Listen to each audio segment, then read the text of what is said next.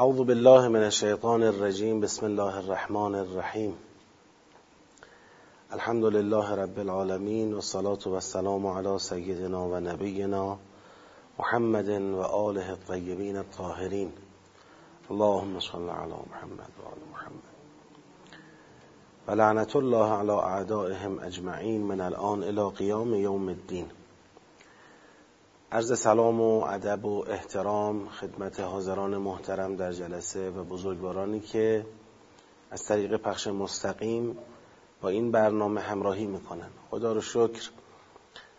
تدبر در سوره مبارکه فستاد مرحله اولش که خب قبلا انجام شده بود مفاهیم آیات کار شده بود و مرحله دوم و سوم که جنبندی بود در حقیقت تشخیص سیاقها و جنبندی سیاقها بود. اونم دیگه داره به پایان خودش نزدیک میشه که انشاءالله دیگه آماده بشیم. حالا احتمالا یا از جلسه بعدی و یا از جلسه بعدش دیگه وارد سیر جنبندی کل سوره بشیم انشاءالله. به هر حال سوره مبارکه فستات سوره بسیار با عظمتی است. هم از نظر حجم آیات و هم از نظر عمق مطالب و جامعیت مطالب. طبیعیه که اگر کسی اراده کرده باشه در این سوره تدبر بکنه باید به تناسب اون خودش رو تجهیز و آماده کرده باشه. اگر کسی بخواد در یک همچین سوره ای تدبر بکنه باید وقت مبسوطی بگذاره. تا بتونه هم مفاهیم آیات رو به خوبی درک کنه هم سیاق ها رو خوب تشخیص بده هم خوب جمعندی کنه هم در نهایت ارتباط ها رو بتونه بفهمه و نگاه جامع دست پیدا بکنه. تدبر یه نوعی جامع نگریه جامع نگری یه بار در یه سوره سه خطی می‌خواد انجام بشه یه بار در یک سوره مثلا حدود نصف صفحه‌ای می‌خواد انجام بشه یه بار در یک سوره یک صفحه‌ای می‌خواد انجام بشه یه بار در یک سوره دو صفحه‌ای یا سه صفحه‌ای می‌خواد انجام بشه یه بار در یک سوره ده صفحه‌ای می‌خواد انجام بشه یه بار در یک سوره مثل سوره مبارکه فستاد که خب حدود هلوهوش پنجاه صفحه از قرآن رو به خودش اختصاص داده و این ببینید به مراتب احتیاج داره به یک اشراف بیشتری که جز با تکرار قرائت متدبرانه جز با مباحثه و مطالعه به دست نمیاد. لذا من فکر می‌کنم امروز که ما داریم جلسه چندم رو آیه جلسه هفتاد و سوم از تدبر در این سوره رو برگزار می‌کنیم. من فکر می‌کنم خیلی از بزرگوارانی که روزهای اول سوره مبارکه فستاد با ما همراه بودن دیگه امروز در بین ما نباشن. به خاطر اینکه اونها فکر می‌کردند شاید در ابتدای راه که همین گوش بدن و بیان جلو. فقط با گوش دادن. طبیعتا به تا یه جاهایی استفاده کردن اما توی مقاطعی دیگه حتی اون تیکهی که اون جلسه‌ای که میان و گوش میدن مثلا با خودشون میگن که خب چند تا آیه توضیح داده شد دیگه حالا یه جنبندی شد تمام. اون نگرش سیری و نگرش کلی رو نمی‌تونن به دست بیارن. و از عزیزانی هم که الان با ما همراهی می‌کنن ضمن اینکه خیلی خوشحالیم در خدمتشون هستیم احساس می‌کنم که باز دو گروهن. یه گروه به همینم که بالاخره یه آیاتی خونده میشه و معنی میشه و می‌فهمند قانعند و ما در خدمتشون هستیم. اما یه گروهی هم هستن که ای بسا واقعا اون نگاه تدبری رو دارن دنبال می‌کنن و همراه میشن. امیدوارم که بیشتر یا همه از گروه دوم باشن. می‌خوام بگم تدبر در قرآن احتیاج به سرمایه گذاری فکری و روحی و زمانی داره باید براش هزینه کرد. وقت رو باید هزینه کرد و ارزشش رو داره. دستاوردهایی که ما داریم از تدبر در قرآن اونقدر با عظمت که هر قدر براش وقت صرف بکنیم چیزی رو از دست ندادیم. به خصوص یه سوره مثل سوره مبارکه فستاد که شماها شنیدید وقتی پیغمبر اکرم می‌خواست فرمانده انتخاب بکنه در بین یاران خودش دنبال کسی بود که فرماندهی لشکر رو به او بسپره. لشکری که تو این لشکر صحابه بودند بزرگان صحابه بودند مجاهدان راه خدا بودند انسانهای به هر حال بسیار مخلص و تأثیرگذاری تو این لشکر وجود داشتند. وقتی حضرت می‌خواستن این لشکر رو براش یک فرماندهی انتخاب بکنن سوال کردن که خب هر کس چی از قرآن بلده؟ یعنی برای حضرت معیار قرآن بلد بودن بود. قرآن بلد بودن هم این نبود که بگیم حفظن چون می‌دونید حافظ در بین صحابه پیامبر خیلی بود. حافظ بودن کافی نبود برای قرآن بلد بودن. تعبیر حضرت هم این نبود که حفظه. می‌گفت چی دارید از قرآن با خودتون؟ چی داری؟ این چی داری واجد بودن مسئله بود. که کسی واجد باشد نه صرفا حافظ و, حتی نه صرفا عالم واجد باشد. مثل اینکه باید اون بخشی از قرآن که در وجود او درونی شده باشه. حالا هر کس چیزی گفت. بعد حضرت سوال کردن که خب کی سوره بقره را بلده؟ کی واجد این سوره است؟ که خب دیگه اینجا کم افرادی بودن که بتونن ادعا کنن این سوره را بلدن. جوان 19 ساله ای بود به نام اسامه. او گفت من بلدم. و خب به پیغمبر اکرم وقتی کسی میگه بلدم دیگه حتما بلده. یعنی نمیشه جلوی حضرت رو که نمیشه مثلا با یه حرف ظاهری قانعش کرد. و به خاطر همین بلد بودن این سوره به فرماندهی اون لشکر منصوب میشه. چون این سوره یک سوره است که واقعا نگاه راهبردی نسبت به مسائل کلان جامعه اسلامی حکومت اسلامی اهدافش مبانیش و مسائل در واقع اجتماعی و سیاسی بسیار حساس توی این سوره به بهترین نظمی جمع شده. از خدا می‌خوایم که به ما هم این توفیق رو بده. که در پایان این مسیرمون اولا انشاءالله به سلامت و عافیت دین و دنیا به پایان مسیر تدبر در سوره فستات برسیم. ثانیا این توفیق رو داشته باشیم که انشاءالله ما هم جزء واجدین معارف ناب این سوره با نگرش متدبرانه باشیم انشاءالله. به برکت صلوات بر محمد و آل محمد. اللهم صل علی محمد و آل محمد و عجل. خب لازمش اینه که واقعا فضای عمومی جامعه فضای قرآنی بشه. ببینید بالاخره برایند هر جامعه ای شبیه اون جامعه خواهد بود.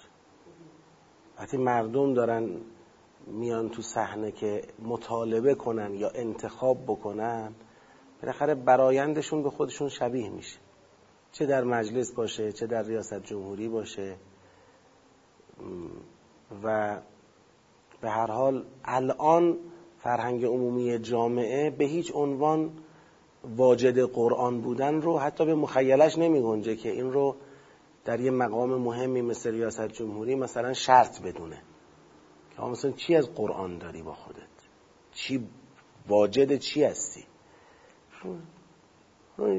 اصلا کسی با این کاری نداره همون چیزهای رایجی که بالاخره همه سیاسیون دنیا باید بلد باشن توقع داریم مثلا رئیس جمهوری کشور اسلامی هم همونا رو بلد باشه. بتونه مثلا چهار تا آمار و ارقام رو تحلیل بکنه بتونه مثلا چهار تا مسئله سیاسی رو راجبش اظهار نظر بکنه. مثل همین سایر سیاسیون دنیا. در حالی که خب وقتی یک کشور اسلامی می‌خواد یک مسیر رو طی بکنه و یه اهداف خاصی داره طبیعتا اون شگردها و سیاستها و اینا جنسشون با اونچه که در دنیا رایجه متفاوته. این اون جنس الهی بودنش شرطه. طرف سیاست مدار باشه اما به شکل عادی. اقتصاددان باشه اما عادی. علوم اجتماعی بدون عادی مثل همه مثل بقیه. خب این می‌تونه مثل بقیه رئیس جمهور بشه. اگه خیلی تازه خوب بشه اگه خیلی تازه مثلا خوب باشه خیانت نکنه یا مثلا مردم رو فریب نداده باشه تازه میشه مثل رئیس جمهوری کشور اروپایی مثلا. مثل رئیس جمهوری کشور مثلا نمی‌دونم چی بگم. آمریکایی. نمی‌تونه داشته باشه. راجع به دین می‌تونه حرف بزنه. راهبرد نداره. راهکار نداره. سیاق چهل و سوم رو می‌خوایم شروع بکنیم در سوره مبارکه فستاد که از آیه 275 تا آیه 281 در واقع به نظر ما محتواش هست طول محتوا هست. 275 رو چرا میگیم سرآغاز سیاق؟ چون بالاخره بحثای مربوط به انفاق در آیه 274 تمام شد. اون سیر مباحث مربوط به انفاق تمام شد. و آیه 275 سرآغاز مبحثی درباره رباست. بعد چرا میگیم تا 281 ادامه داره؟ چون بازم همینطوره. ببینید تا مثلا 278 رو ببینید هنوز بحث رباست. یا ایها الذین آمنوا اتقوا الله و ذروا ما بقی من الربا. هنوز رباه آیه بعدیش فإن لم تفعلوا فأذنوا بحرب من الله و رسوله و ان تبتم فلکم رؤوس اموالکم لا تظلمون ولا تظلمون. ان لم تفعلوا یعنی اگر ربا را رها نکردید. در اون صورت بدونید که دارید با خدا و پیغمبرش می جنگید آیه بعدیش که و امکان از او اسرتن فنظرتون الی میسره اینم ناظر به آیه قبلشه باز. که خدا فرمود مثلا لکم رؤوس و اموالکم اصل سرمایتون رو می‌تونید بگیرید. خب البته باید اگر طرف نداره صبر کنید. بالاخره صبر کنید تا بتونه این کار رو انجام بده. اینم هنوز پس مربوط به همون مبحث ربا هست. و در نهایت و تقو یوما ترجعون یک هشداری است که می‌خواد این بحث ربا را جنبندی بکنه. لذا تا 281 بحث ما بحث رباست. این آیت هم قبلا مفهومیش رو کار کردیم. یه بار دیگه فقط می‌خونیم در جهت جنبندی. بتونیم یه جنبندی ازش داشته باشیم. اعوذ بالله من الشیطان الرجیم. اون کسانی که ربا می‌خورند اینها لا یقومون الا کما یقوم الذی یتخبطه الشیطان من المس. اینا قیام ندارند قیام نمی کنند مگر مانند قیام کسی که شیطان او را به خطا انداخته بر اثر مس. یعنی اینا مانند کسی هستند که شیطان یه دستی بر سرش کشیده مس کرده او را و بعد این مس شیطان باعث شده که او اعتدال فکری خودش رو از دست بده. یتخبطه دوچار خطای محاسباتی بشه. بعد یه همچی آدمی که شیطان دست سرش کشیده باشه و او را به خطای محاسباتی کشونده باشه این چجوری حرکت می‌کنه؟ خدا حرکت ربا کنندگان قیام ربا کنندگان را مانند چنین قیامی معرفی می‌کنه. میگه مثل همچین قیامی میمونه. قیام یک شیطان زده به خطا افتاده بیچاره. خب حالا چه این بچه تشبیه هم قبلا توضیح دادیم اشاره فقط می‌کنیم.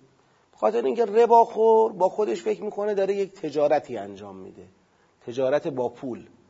آقا یه نفر الان پول لازم داشته من بهش پول دادم. خب اون مشکلش رو حل کرده. منم در واقع از پولی که دادم می‌خوام چیکار کنم؟ سودی بگیرم. بالاخره منافعی به من برسه. بدون اینکه او کاری انجام داده باشه. او کاری انجام نداده. او در حقیقت پول گرفته رفته به زخم زندگی زده. حالا مثلا بیماری داشته اونو درمان کرده. نمی‌دونم جهازیه ای می‌خواسته تهیه کنه اونو تهیه کرده. نمی‌دونم خونش خراب بوده می‌خواسته تعمیر کنه خونش رو تعمیر کرده. رفته تو مشکلات زندگیش این پول رو خرج کرده.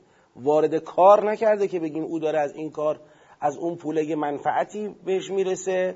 منفعت مثلا سود به ما تجاری بهش می‌رسه و بیاد منم شریک کنه تو اون منفعت که بشه مزاربه یا بشه مثلا یه مدلی از مدل در واقع معاملات اقتصادی. نه معامله ای در کار نیست.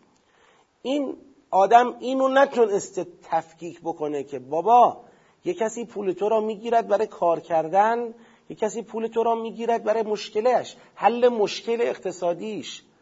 جایی که او داره مشکل اقتصادی را حل می‌کنه تو از پولت سود می‌گیری اون سود از کجا باید به تو بده؟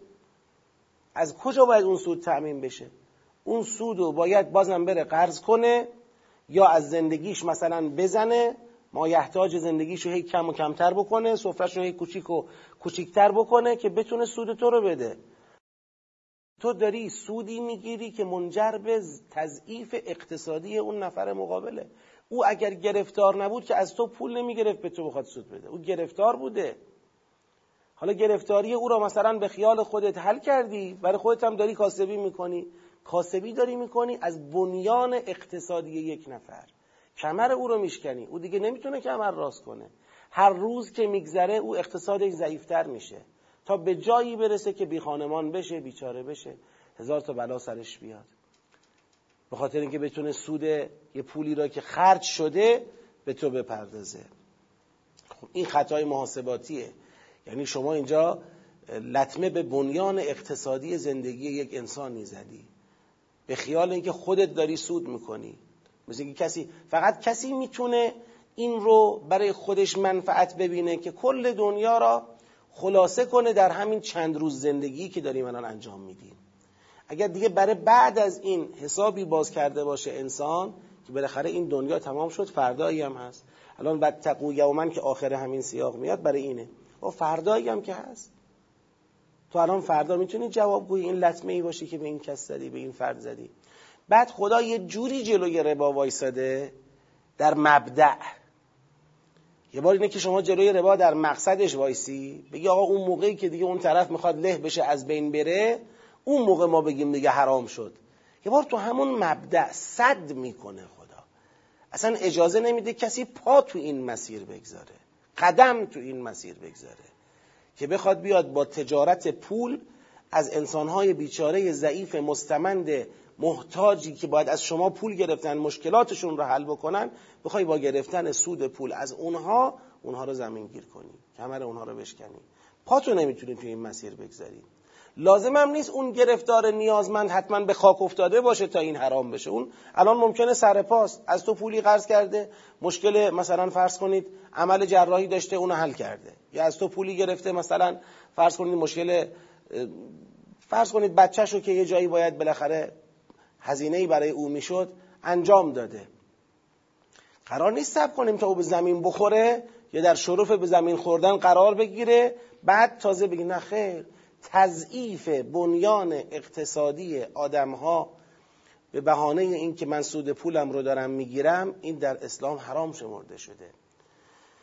البته من در دور اول توضیحاتش رو دادم. حالا یه وقتی هم هستش که از این طرف هم داره. یه طرفش بحث ربا خوردن اون آدمیه که به هر حال در جایی که جای قرض دادن است اونجا برای خودش به جای اینکه قرض بده تجارت می‌خواد بکنه تجارت پول می‌خواد بکنه و سود می‌خواد بگیره.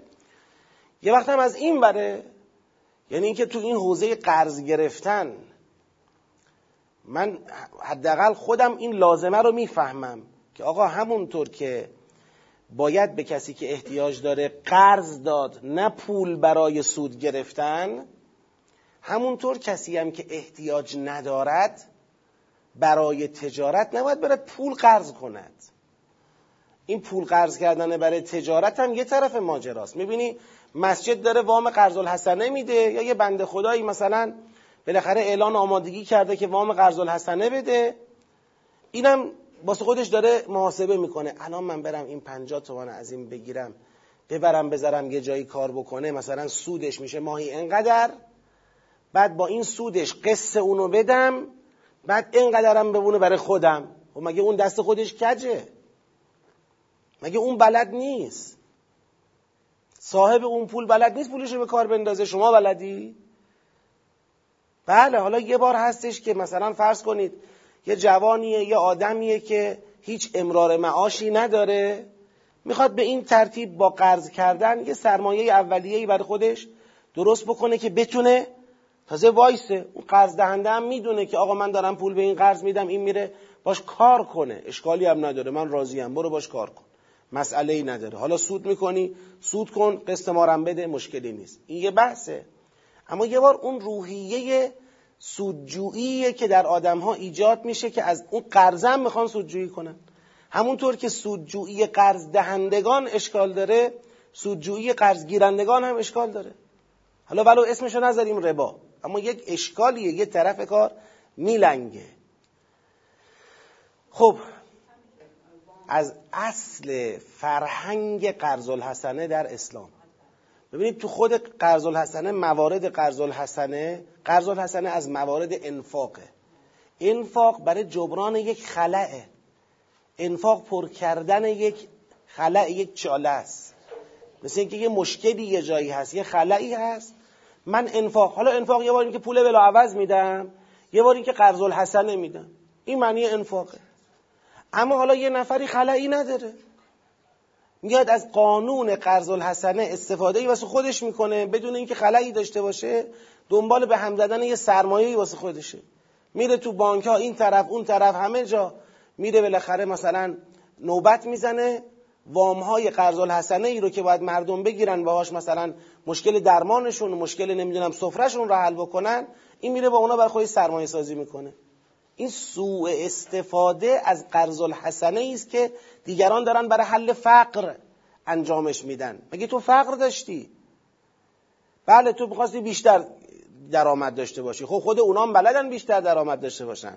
صاحب این پول گذشته از اون درآمد از اون سود پول که بره پولش یه جایی مثلا توی کاری وارد بکنه و یه چیزی آیدش بشه.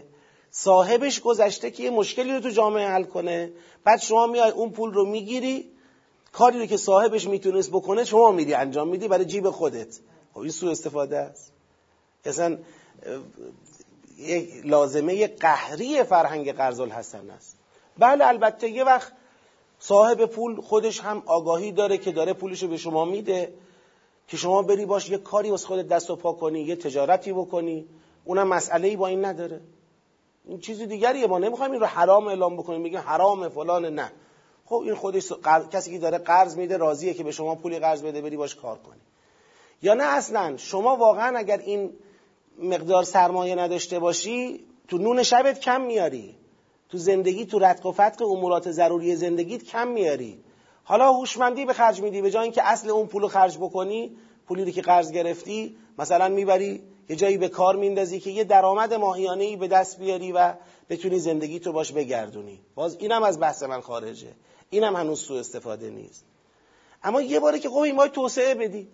هی می‌خوای بهتر کنی. من ماشینم مثلا اینجوری اینجوری باشه بهتره. خونم اینجوری اینجوری باشه بهتره. خب این که ته نداره.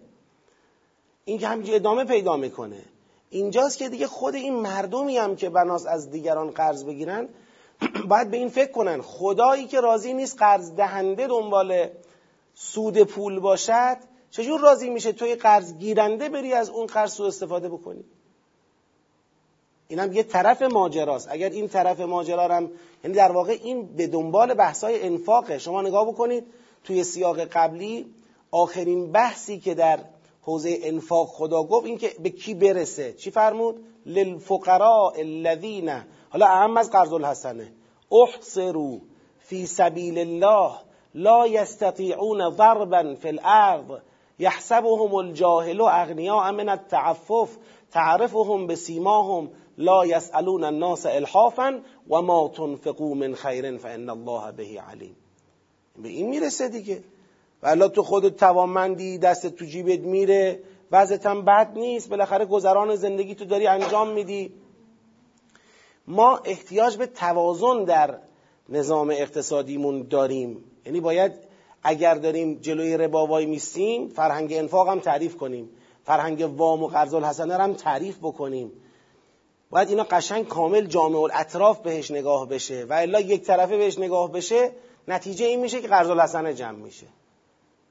طرف میگه آقا ما قرض الحسنه میدیم به ما نباید چیزی داده بشه ریالی سود به ما نباید داده بشه. اما دیگران دارن میرن قرض الحسنه ها رو جمع می‌کنن کاسبی می‌کنن. و خب من دست خودم کجه؟ من خودم میرم کاسبی می‌کنم. برای چی بدم بقیه برن کاسبی کنن؟ یک قرونم به من ندن. در حقیقت اینجاست که حالا اگر کسی می‌خواد پولی را قرض کند یا بگیرد باش کاسبی کند چی؟ این مشکل داره نخیر اونم در سود شریک کن. این میشه همون مزاربه اون نفر مقابلم در سود شریک کن. این چه معنی داره که تو بری با پول او کاسبی کنی همه یه سودش بیاد تو جیب تو؟ اینه. این میشه همونی که مزاربه شد. یعنی من پول رو گرفتم دارم باهاش کار می‌کنم این کار اینقدر آیدی داشته خب اینقدرش مال من مثلا سهم کار 50 درصد اینقدر سهم سرمایه مال شما. 50 درصد هم مثلا مال شما سهم سرمایه. که اونم به سودش برسه. دیگه این اسمش ربا نیست. اینه که سود پولشه سود حلال پولشه. چطور که کار ارزش داره سرمایه هم ارزش داره در تجارت. سرمایه نباشه کار شکل نمی‌گیره. حالا بله تو سود و زیان با هم شریکیم یا ممکنه با هم توافق کنیم این طرف میگه آقا زیانشو من تضمین میدم این کار زیان نداره. اقلایی یا تضمین اقلایی نه اینکه فقط اونو س... بخوام اونو گول بزنم پولشو به من بده. میگم آقا من کار دستمه. من زیانشو تضمین می‌کنم مثلا. توافق می‌کنن با هم که آقا تو زیان باشه مثلا. زیانشو من به توافق مصالحه طرفینی زیان رو قبول نکردیم. اما مثلا تو سودش باید حساب کتاب داشته باشه. و الا قرار باشه از مزاربه هم تجربه در بیاد باز اونم مشکل پیدا می‌کنه. که مثلا یه نفر فقط برای اینکه بتونه از ما پولی بگیره الان خیلی برای اینکه می‌دونن کسی بهشون وام قرض حسنه نمیده میان به نام مثلا مزاربه یا به نام مشارکت یا به نام یک تجارت دیگری میان چیکار می‌کنن؟ از مردم پولو می‌گیرن ولی می‌برن مشکلشون رو باش حل می‌کنن. آقا اینجا باز توی قرض گیرنده داری خطا می‌کنی. آقا قرض نمیدن. خب قرض ندن هم شما نباید چیزی را که برای یه کار دیگه است بگیری بری باش مشکل تو حل بکنی. که بعدا ناچار باشی هیچ کار کنی. سود بپردازی. سودی رو که وجود نداره. خب شما اینجا داری یک اشتباهی انجام میدی. متاسفانه اتفاقاتی که الان مثلا میفته که بارها در حتی رساله های فقهی هم بهش تذکر دادن بزرگان و مراجع دینی که آقا بالاخره مثلا اگر شما داری از یه جایی وامی رو می‌گیری قرارداد رو باید بخونی و به قرارداد پایبند باشی ملزم باشی. چه قرض گیرنده چه قرض دهنده چه پول دهنده چه پول گیرنده همه بدونن چی امضا می‌کنن و باید به اون پایبند باشن. ولی اینا شده سوری. بانک ها اومدن وسط رابطه های دو به دو بین خود آدم ها قطع شده. بالاخره با این واسطه های بانک ها داره اتفاق میفته. اونم یه کاغذی جلوی این بنده خدا می‌ذارن. اینم بدون اینکه بخونه. مثلا ده ها بند ریز نوشته. تو صف هم ده نفر پشتش وایستدن باید سریع امضا کنه. مثلا مدارک رو تحویل بده و بره. چی امضا کردی؟ نمی‌دونم. چی امضا گرفتن از شما؟ اونام نمی‌دونن. آخه این چی شد؟ این چه برنامه ایه مثلا؟ اگر اونا رو نوشتید برای اینکه این معامله شرعی باشه خب باید تفهیم بشه باید التزام آور باشه. ولی که تو بگی برو. حالا مثلا اومده وام گرفته برای اینکه مسکنش رو تعمیر کنه می‌بره مثلا باش کاسبی می‌کنه. یا اومده وام گرفته برای کاسبی می‌بره باش مریضش رو از بیمارستان ترخیص می‌کنه. قاطی میشه دیگه. شما دارید خراب می‌کنید اینجوری. که البته ما اونجا در دور اول به همین مناسبت یک مطلبی رو گفتیم. گفتیم که همین چیزا باعث شده که تو جامعه قرض و اینام جمع شده یا کم شده تضعیف شده فرهنگ قرض دادن. مردم بالاخره از قرض دادن هم گاهی اوقات مشکل پیدا می‌کنن. یک چیزی که مزید بر علت هم هست تورمه. که مثلا تورم مزید بر علت مشکل تورم بیماری پول. یعنی پول تو جامعه ما بیماره. هر روز داره افت ارزش پیدا می‌کنه.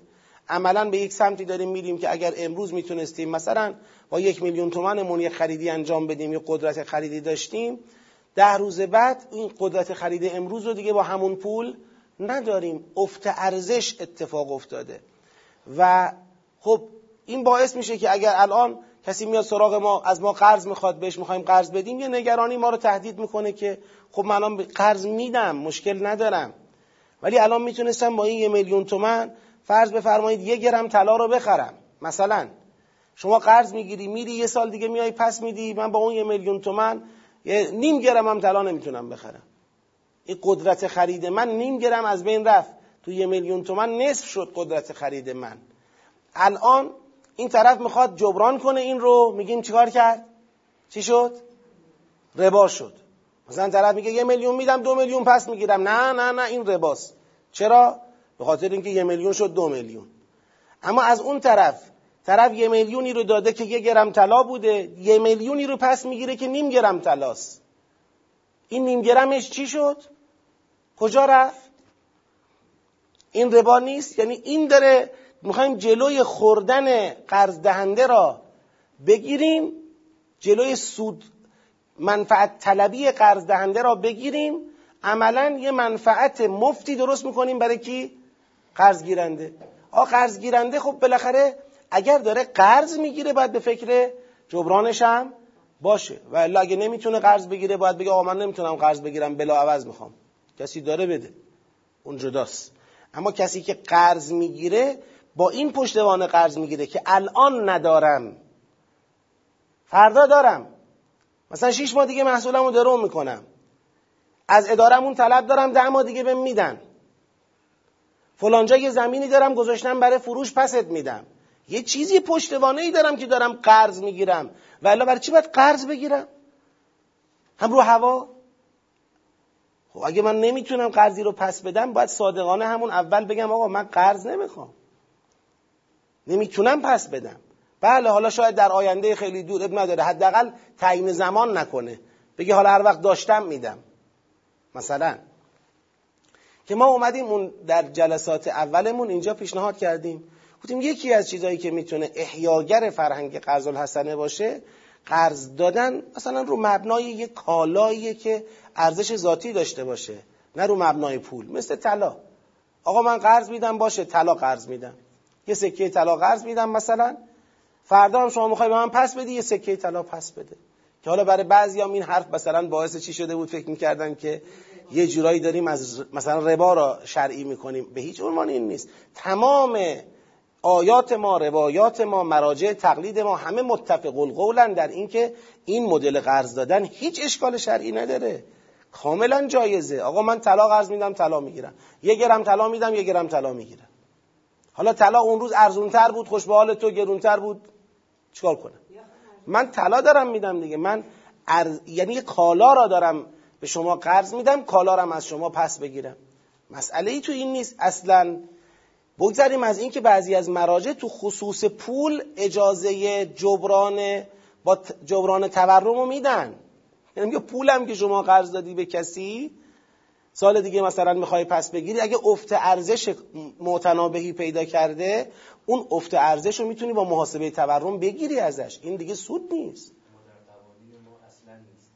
به این نمیگن سود عملا. سود اون وقتیه که شما مثلا یه چیزی رو به کسی می‌پردازی که قرض به کسی میدی بعد که می‌خوای از او پس بگیری مثلا قدرت خریدی رو به او دادی که برای یک گرم طلا بوده حالا داری از او پس می‌گیری یک کنیم گرم طلا.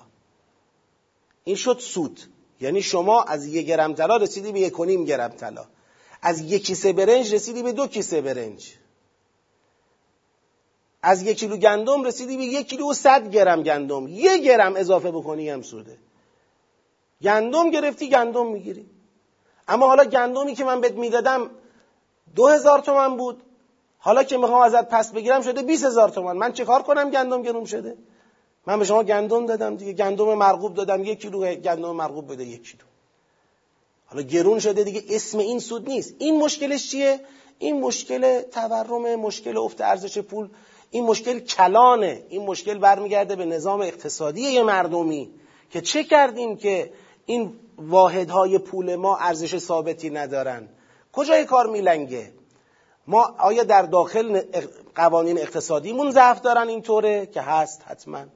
آیا از بیرون فشارهای تحریمی باعث این مسئله است که ای بسا تاثیر داشته باشه. یا بالاخره به هر چیزی که برگرده. اون رو نباید اوورد این وسط دخالت داد تو قرض دادن و قرض گرفتن.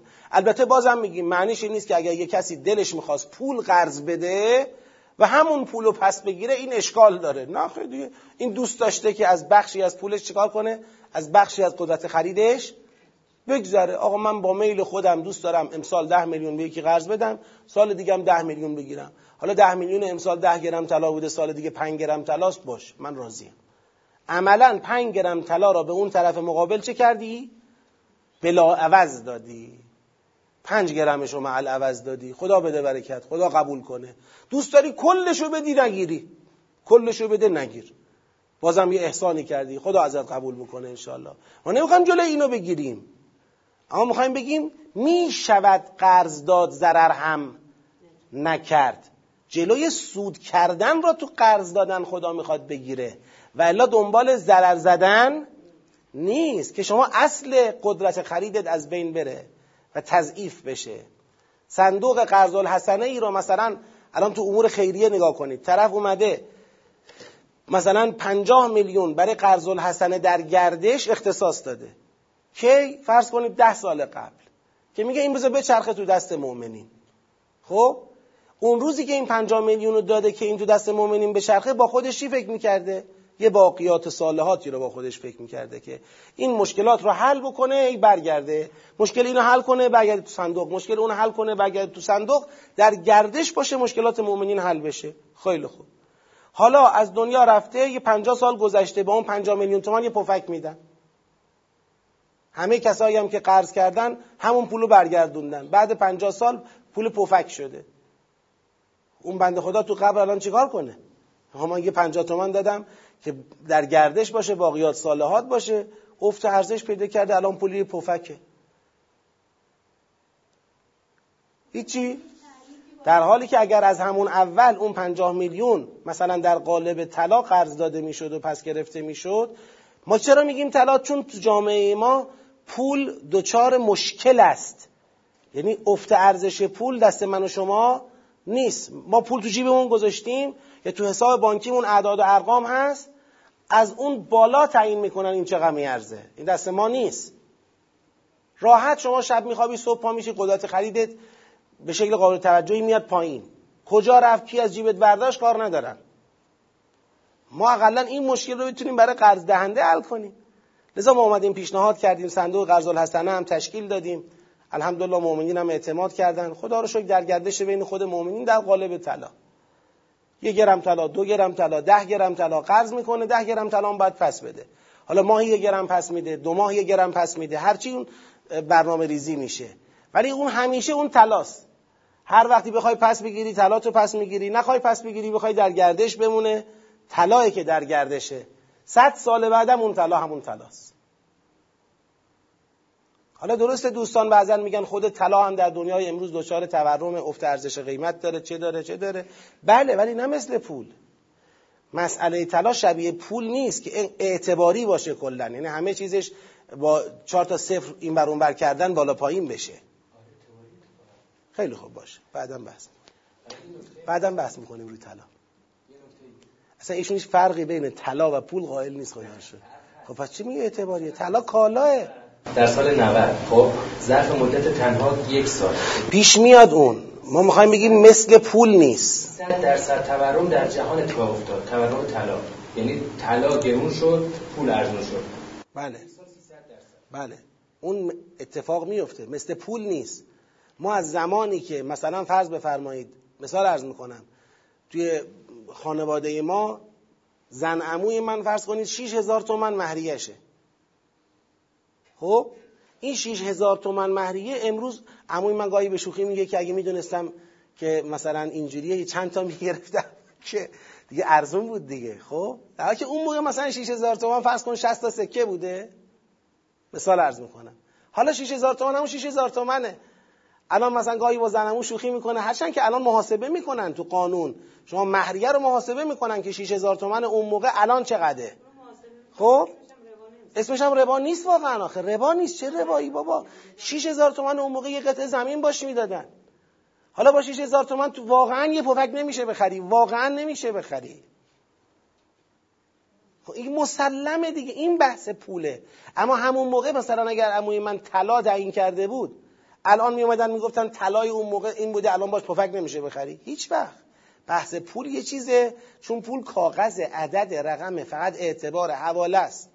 اما طلا کالاست. بله کالا ممکنه دچار تورم هم بشه گرون هم بشه ارزون هم بشه. ولی هیچ وقت از این تورمش به گونه ای نخواهد بود که بگیم بله بابا سکم سکه های قدیم. اون موقع با یه سکه مثلا می‌شد فرض کن این کار رو انجام بدی. مثلا یه گوسفند بخری دو تا گوسفند بخری الان با سکه یه آدامس میدن. هیچ وقت این اتفاق نمیافته.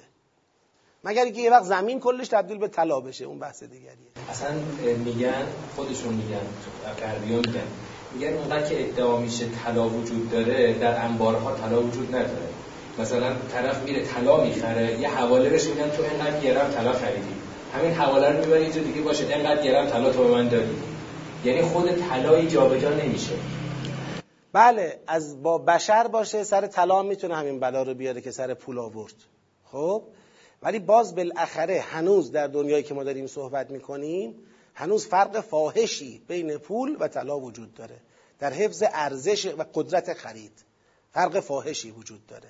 حداقل در دوره حیات ما این فرق دیده شده. یعنی ارزش پول رو ما در طول دوره حیاتمون دیدیم که چجوری جابجا جا شده از چی به چی رسیدیم. و مثلا ما که مال عهد قاجار هم نیستیم. ما بعد از انقلاب به دنیا آمدیم وقتی خونه زندگی تشکیل دادیم اجاره خونه ما بوده ده هزار تومن ده هزار تومن اما حالا با ده هزار تومن کسی می‌تونه خونه اجاره کنه؟ دیویس برابر. اصلا اینو ما دیدیم. اما درباره طلا چون این چیزی ما ندیدیم. طلا طلاست دیگه حالا بله ارزون شده گرون شده بالا رفته پایین اومده قدرت خرید با طلا کم و زیاد شده. اینو ما نمی‌خوایم انکار بکنیم. ولی اصل ارزش طلا دچار اختلاف تفاوت فاحش در طول زمان نشده. یه چیزی وجود داره که می‌تونی همواره بهش بگی طلا. اون موقع مثلا سکه یه ارزشی داشته حالا به تناسب اون اون ارزش رو تقریبا داره. خیلی خوب. بگذاریم امیدواریم روزی برسه که توی جامعه دیگه ما این بیماری افت ارزش پول رو به این شکل نداشته باشیم. این معزل را به این شکل نداشته باشیم که ناچار باشیم. برای حلش به مردم بگیم بیاید اینجوری رفتار بکنید که لاعقل فرهنگ قرض احیا بشود. مردم به خاطر نگرانی از افت ارزش پول از اصل قرض دادن پشیمون نشن. مردم میترسن که پول قرض بدن. افت ارزشش را بخوان جبران کنن بشود ربا از این میترسن؟ حقا دارن که بترسن؟ دینشونه. پس میگن ولش کن اصلا قرض ندیم.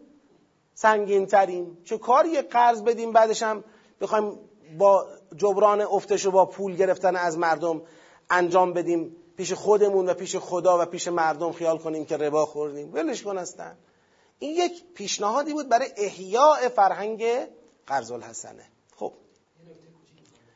زود رد دیگه. تا وقتی که در هم بحث مفصل دور اول داشتیم تا وقتی که بین تعریف ربا تو بحث های شرعی یک اختلاف فاحشی هست با اون واقعیتش به نظر مثلا توقع این که ما وقتی داشته باشیم بانک ها یا مردم این قوانین و این معیارها رو دور نزنن توقع زیادیه. خب هم بانک می‌دونه که اینا واقعیت نداره هم مشتری می‌دونه که واقعیت نداره. من قبول ندارم متاسفانه این حرف قبول ندارم. من کاملا محکم بر این باور هستم که یه بخشی از معضلات اقتصادی ما که پایه‌ای و بنیادی هست حتما احتیاج به حل بنیادین هم داره احتیاج به زیرساخت های محکم و درست و صحیحی داره و تا اراده حکومت ها شکل نگرفته باشه یا حداقل حکومت یک کشوری شکل نگرفته باشه بر حل بنیادین این مسائل حل نمیشه. این صحیح. و خیلی از مشکلات جاری بین مردم ناشی از این مشکلات بنیادینه اینم صحیح. اما علا فرض همه این مشکلات بنیادین آیا مردم خودشون می‌تونن در تعامل با یکدیگر یه تقوایی را رعایت بکنن در حوزه قرض و ربا و مسائل مربوطه؟ به نظر بنده بله میشه. یعنی که ما خیال کنیم چون مشکل از بنیاد اقتصاد ماست پس امروز جمع کنیم دیگه اصلا امروز توقع این که بانک تفهیم کنه قرارداد رو یا اینی که می‌خواد قرض بگیره تفهیم بشه که چی داره می‌گیره و رعایت بکنه این توقع توقع بیجایی اصلا توقع بیجایی نیست. کاملا توقع بجاست و کاملا را, را داره ولی بی تقوایی و بی تعهدی ماها من رئیس بانک من مراجعه کننده به بانک بی تعهدی ماها داره یک فساد مضاعفی را ایجاد می‌کنه. بابا همین بانک بله غیر اسلامی نیست در بنیادش اشکال نداره. بنیادش باید اصلاح بشه اسلامی بشه. بله درسته. اما حالا این بنیاد مشکل داره. تو این سرشاخش میشه اسلامی عمل کرد. یه مقدار اون مفاسد بنیادین رو کمتر کرد. واقعا میشه. شما این همین دو روز پیش بنده خدایی به من زنگ زده بود. میگه آقا من یه پولی احتیاج دارم. بانک میگن باید چند تا فاکتور خرید لوازم خانگی بیاری. بدوام بدیم. من بهشون میگم آقا من فاکتور خرید نکردم که بخوام فاکتور بیارم. میگم آقا سوریه. فلان مغازه برو چند تا فاکتور بگیر بیار. فاکتور برای این نیستش که واقعا ما اطمینان حاصل کنیم تو خرید لوازم خانگی کردی. برای اینکه وامو بگیری. میگه خود اون می‌دونه سوریه. منم می‌دونم سوریه جایزه. گفتم اصلا جایز نیست. اونم داره خطا می‌کنه شما هم داری خطا می‌کنه نمیدن ندن. اگه ما بپذیریم که نگیریم اون وقت اونم مجبور میشه که بندازه تو کانال واقعی خودش. ولی وقتی ما برای سودجویی خودمون برای اون حل مقطعی مشکل خودمون اون تعهدی رو که امضا می‌کنیم ندیده می‌گیریم فردا اونم میگه این تعهد سوریه. یعنی دیگه وقتی اون مجری قانون برگرده بگه سوریه وای به حال این کسی که قراره بیاد مثلا اون تعهد امضا بکنه. این خودش یه فساد دیگه است. این به غیر از اون فساد اصلیه که تو بنیادم ما داریم. و اونم باید درست بشه. من فکر می‌کنم اگر مؤمنان حداقل مثلا فرض کن ما پیشنهاد مثلا پیشنهاد کردیم در حوزه قرض طلا رو پیشنهاد کردیم خب؟ حالا دیگه به جای اینکه طرف بره پولشو بذاره توی بانک به عنوان اینکه بانک به دیگران قرض بده لاقل می‌تونن مؤمنان خودشون با صندوق های قرض الحسنه که نزد امنا دارن. امناء مساجد امناء محل ها آدم هایی که واقعا میشه روشون حساب کرد بازرس داشته باشه هیئت امنا داشته باشه فلان. خودشون می‌تونن یه بخشی از مش... مشکلات به این شکل حل بکنن. نه کنن نه بزنن فرهنگ قرضم بیان ترویج بکنن تو جامعه بره بالا. چقدر طلایی که تو خونه ها داره خاک می‌خوره. همینجوری مثلا تو جعبه طلایی دارن گذاشتن مونده. خب آقا بتونست تو جریان. بذار بره ده تا مشکل حل کنه برگرده بیاد دست خودت. چرا نگه داشتی تو خونتون؟ حالا بله یه چیزی از زینت استفاده می‌کنی جداست. یه چیزی از نگه داشتی میگه آقا هر من یه مریضی تو خونه دارم هر لحظه ممکنه به پول احتیاج داشته باشم اینو باید داشته باشم که بتونم تو روز مبادا گرفتار نباشم خب جداست. اما یه سری خب هم طلا داری امکاناتی داری می‌تونی اینو در جریان قرار بدی برای حل معضلات اقتصادی مؤمنین. خودت هم ضرر نکنی. خب بسم الله. چرا آدم توقف کنه؟ همین اراده ها رو بتونیم شکل بدیم خودمون اقلا به خودمون در واقع میگن رحم بکنیم در رعایت احکام دین. من فکر می‌کنم خیلی اتفاقات حل میشن خیلی پدیده ها مدیریت و کنترل میشن. بله حل بنیادین مشکلات اقتصادی هم جای خود دارد. هیچ کس منکر اون نیست. حتما تا اون درست نشه این کفایت نمی‌کنه. الذين ياكلون الربا لا يقومون الا كما يقوم الذي يتخبطه الشيطان من المس. ذلك بانهم قالوا انما انما البيع مثل الربا. ربا رو اصل قرار میدن میگن بیع مثل رباست. میگن آقا اگر ربا حرامه خب هم که مثل رباست پس هم حرامه. یعنی ربا رو در هلیتش مسلم می‌گیرن. شما دست می‌ذاری رو حرمت ربا میگن پس باید اینجوری اگر هست بیع هم حرام باشه. اینقدر تو ذهنشون مسئله ربا تثبیت شده است. با خودشون فکر کنید تجارت دیگه پولمه دیگه. آقا من پولمو دادم به یکی دندش نرم می‌خواست نگیره باید سودشو به من بده. کار نمی‌کنه. من چیکار کنم؟ کار نمی‌کنه. من پولمه از پولم منفعت طلب می‌کنم. اینجور تصوری دارن خدا میفرماید احل الله البیع و حرم الربا. الله که بیع را حلال کرده. همین الله که ربا را حرام کرده. ربا بی کجا بود؟ بی یک منفعت دو سویه داره. شما در ربا داری فقط لطمه می‌زنی به اقتصاد طرف مقابل. فمن جاءه موعظه من ربه فانتها هر کس از جانب خدا موعظه‌ای بهش رسید و دست از رباخوری برداشت فلهو ما سلف. اونی که قبلا گرفته مال خودش. این در این تشریع من قبلا هم گفتم.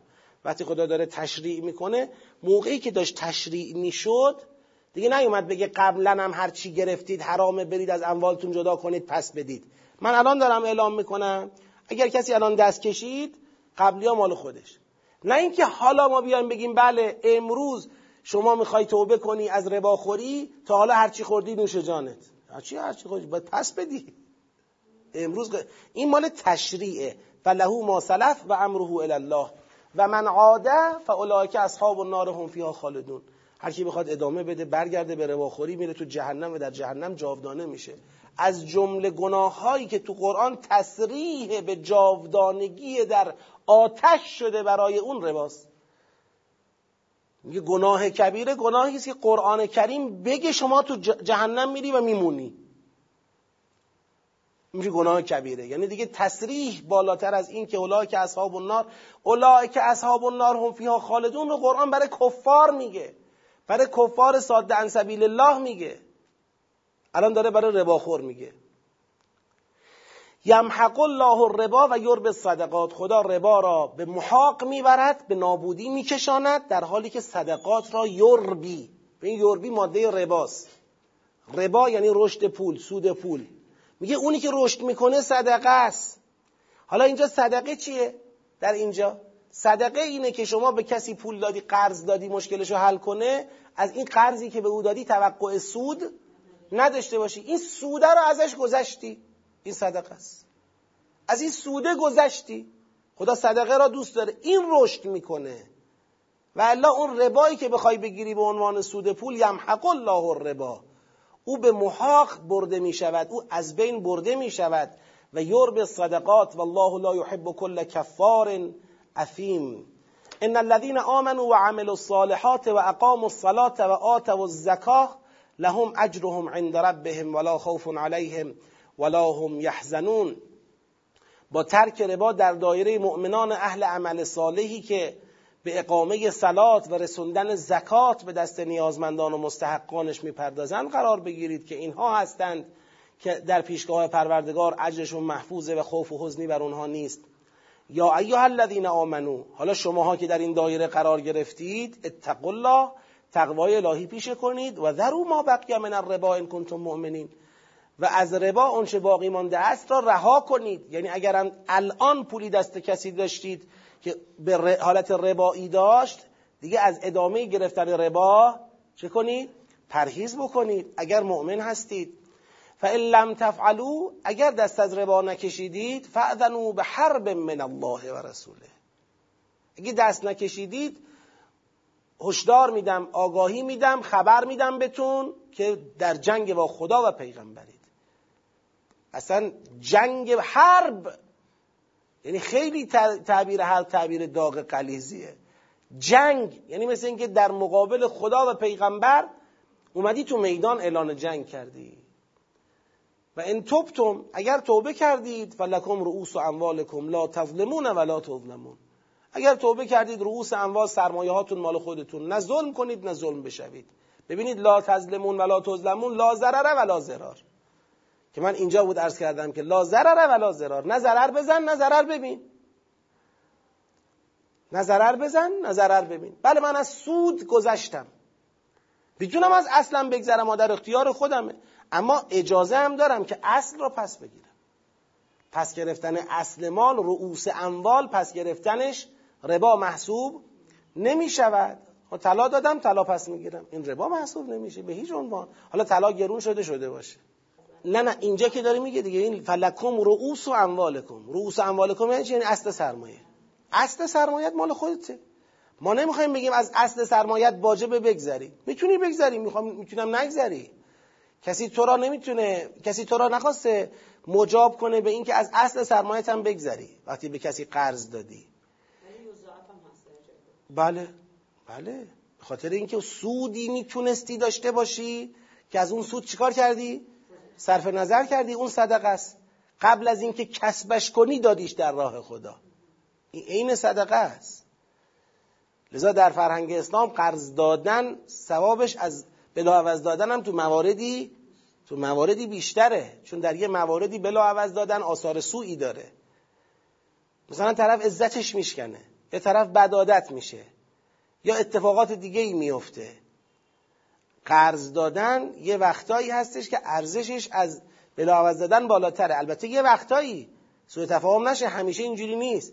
کسی که نمی‌تونه پس بده من بگم من بذار قرض بهش بدم که ارزشش برود بالاتر از مثلا صدقه. اینطوری نمی‌تونه پس بده. تو هم می‌تونی خیالش راحت کنی بگی من دادم به خودت تموم شد.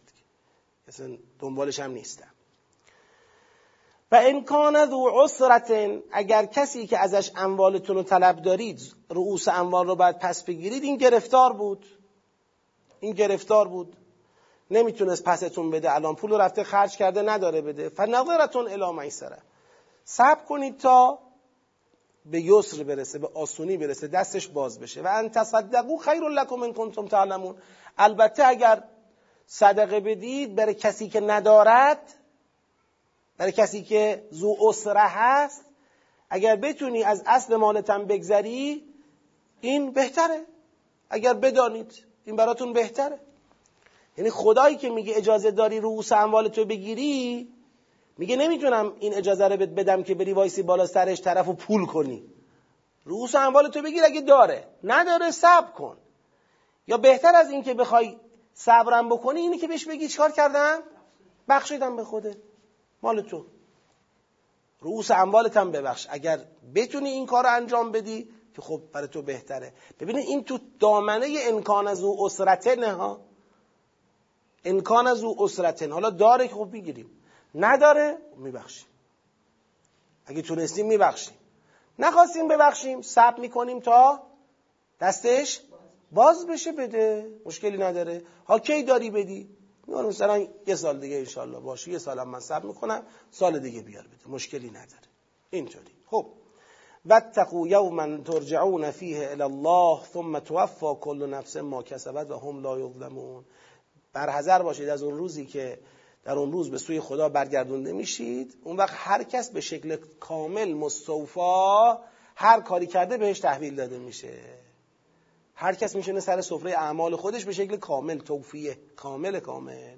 و هم لا یظلمون. خب خیلی روشنه.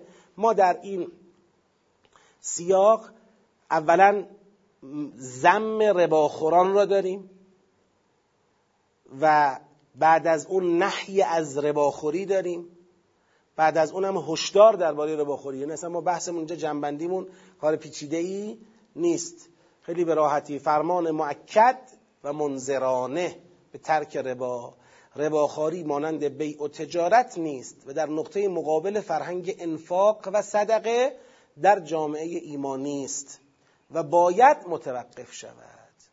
حالا چرا میگیم در نقطه مقابل فرهنگ انفاق و صدقه در جامعه ایمانی است به خاطر مقایسه که اینجا کرد و یرب صدقات. ببینید. احل نه اینجا. یمحق الله الربا و یرب صدقات. این نشون میده که بحث ربا در اینجا در مقایسه با چی اومده؟ فرهنگ انفاقی که توی آیات قبل بررسی می‌کرد. اونو قبول داریم اینو قبول نداریم. اونو بهش ارزش قائلیم. برای این ارزشی قائل نیستیم. با رباخوری مش... با فرهنگ ربا لازم نکرده مشکلات مردم را حل کنید. اون جداست. اونو که گفتیم. من الان این قسمتش رو داشتم توضیح می‌دادم. ولی نگاه کنید رباخوری مانند بیع و تجارت نیست. این چیه؟ این هم احل الله البیع و حرم الربا. و در نقطه مقابل فرهنگ انفاق و صدقه در جامعه ایمان نیست. این مال چیه؟ یمحق الله الربا و یرب صدقات و باید متوقف شود که زرو ما بقیه من الربا. دست باید بکشید دیگه از ربا. خب. اما سیاق بعدی از آیه 282 تا 284 این آیات هم آیات مربوط به دینه تدایون تدایون رو داره توضیح میده و ما در دور اول مفصل توضیح دادیم. الان نمی‌خوام خیلی ریز واردش بشم چون دیگه خیلی مبسوط اینو من باز کردم توی دور اول. کسانی دوست داشته باشن می‌تونن مراجعه بکنن. فقط این یادآوری رو بکنم. تدایون یعنی چی؟ تدایون یعنی اینکه یا دارم به کسی قرض میدم او می‌شود مدیون به من. این یه تدایونه قرض دادن قرض گرفتن. این یه تدایونه یا دارم با کسی معامله ای می‌کنم که معامله نقد نیست. مثلا فرض کنید دارم پول رو الان میدم کالا رو قراره بعدا پس بگیرم. که بهش میگن بیع سلف.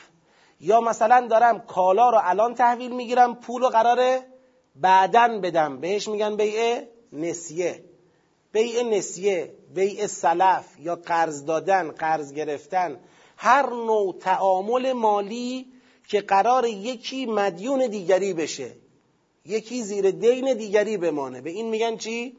تدایون تدایون فرهنگی داره. یا ایها الذین آمنوا اذا تداینتم بدین چه قرض دادید قرض گرفتید چه معامله نسیه کردید چه معامله سلف کردید چه معامله قسطی کردید. اینا همه چی هن؟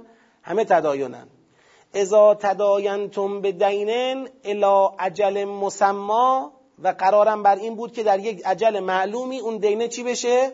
ادا بشه. باز فرق می‌کنه با دینی که مثلا به یکی یه پولی میدی میگه حالا رو هر وقت داشتی بیار بده. تو دل خودت هم مثل این که از این پوله چه کردی؟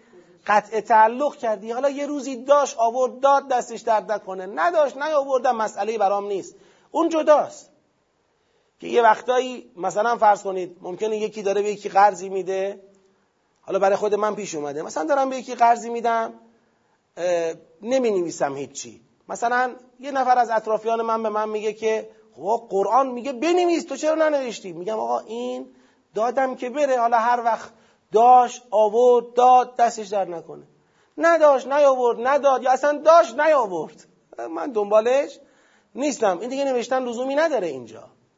نوشتن مال اون وقتیه که تو یه قرضی رو داری میدی یا یه معامله تدایونی داری می‌کنی و منتظر یه روز پس بگیری زمان تعیین می‌کنی. یه سال دیگه بیا بده.